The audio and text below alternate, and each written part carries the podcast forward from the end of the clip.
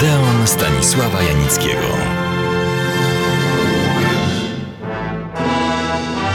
Witam Państwa w Odeonie i zapraszam na ostatni już odcinek mojej opowieści o Tadeuszu Dołędze Mostowiczu, o którym pisze się po dziś dzień, że był, cytuję, autorem najbardziej poczytnych przedwojennych powieści popularnych. Zgoda. Dodam tylko, że w jego powieściach wiele było nieraz elementów wychodzących poza schematy li tylko popularne. W ostatniej brygadzie problemy polskiej gospodarki w pierwszym okresie odzyskanej niepodległości. W Nikodemie Dyzmie ostry i bezwzględny obraz życia i działania ówczesnego establishmentu.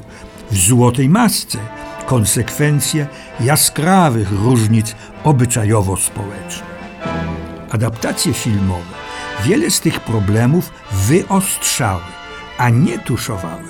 Zdecydowana większość zarówno powieści, jak i filmów miała zręcznie zarysowaną akcję, a przede wszystkim ciekawych, urozmaiconych bohaterów. Królowały oczywiście klasyczne melodramaty. Przykładem są Trzy Serca, powieść ukazała się drukiem w 1938 roku, a film już w następnym roku miał swoją premierę.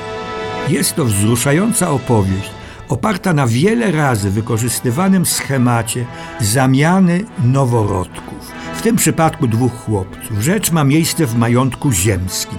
Pokojówka, żeby zapewnić swojemu dziecku lepszą przyszłość, zamienia je synem hrabiny. Scenariusz do Trzech Serc napisał Tadeusz Dołęga-Mostowicz na podstawie własnej powieści.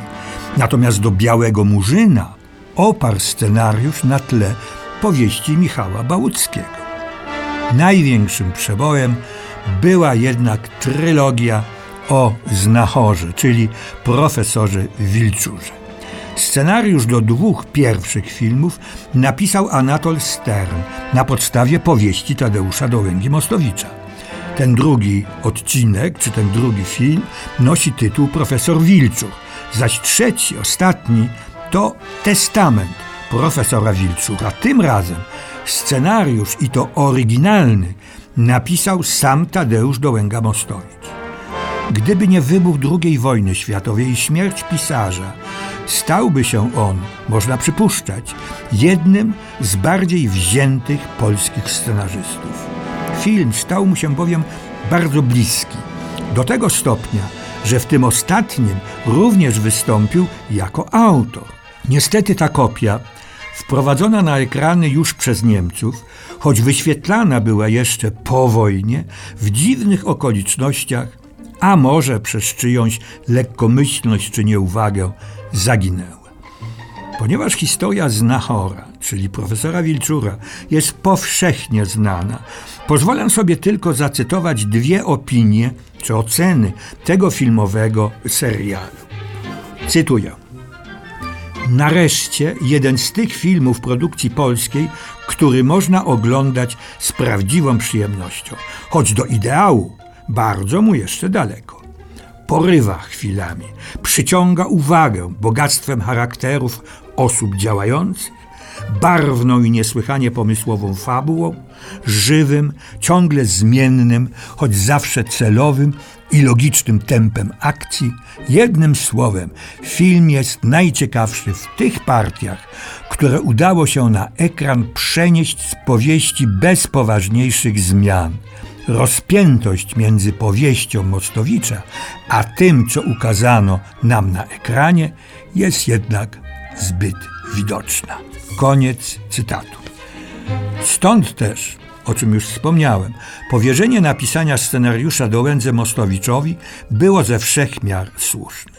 Na zakończenie przypomnę tylko, że po wojnie w 1982 roku Jerzy Hoffman zrealizował nową wersję sławnego Znachora. Tę tytułową rolę przed wojną grał Kazimierz Junosza Stępowski, mistrz i legenda polskiej sceny i filmu. W wersji powojennej wcielił się w tę rolę bez kompleksów Jerzy Binczycki. Porównywanie tych dwóch wersji jest fascynującym zajęciem. Kończąc opowieść o związkach Tadeusza Dołęgi-Mostowicza z filmem, dopowiem jeszcze tylko, że w 1963 roku wszedł na nasze ekrany film Pamiętnik pani Hanki, nie będący dosłowną adaptacją powieści, ale wykorzystującym jej główne wątki. Ta powieść była ostatnią, jaką Dołęga Mostowicz napisał. O jego śmierci w 1939 roku już opowiadałem.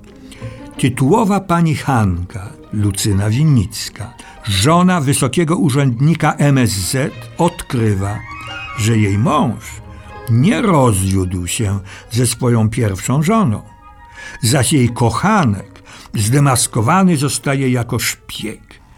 Chyba wrócę jeszcze kiedyś do tego filmu, bo jest on tego wart. A ja zapraszam teraz Państwa serdecznie do następnego Odeona.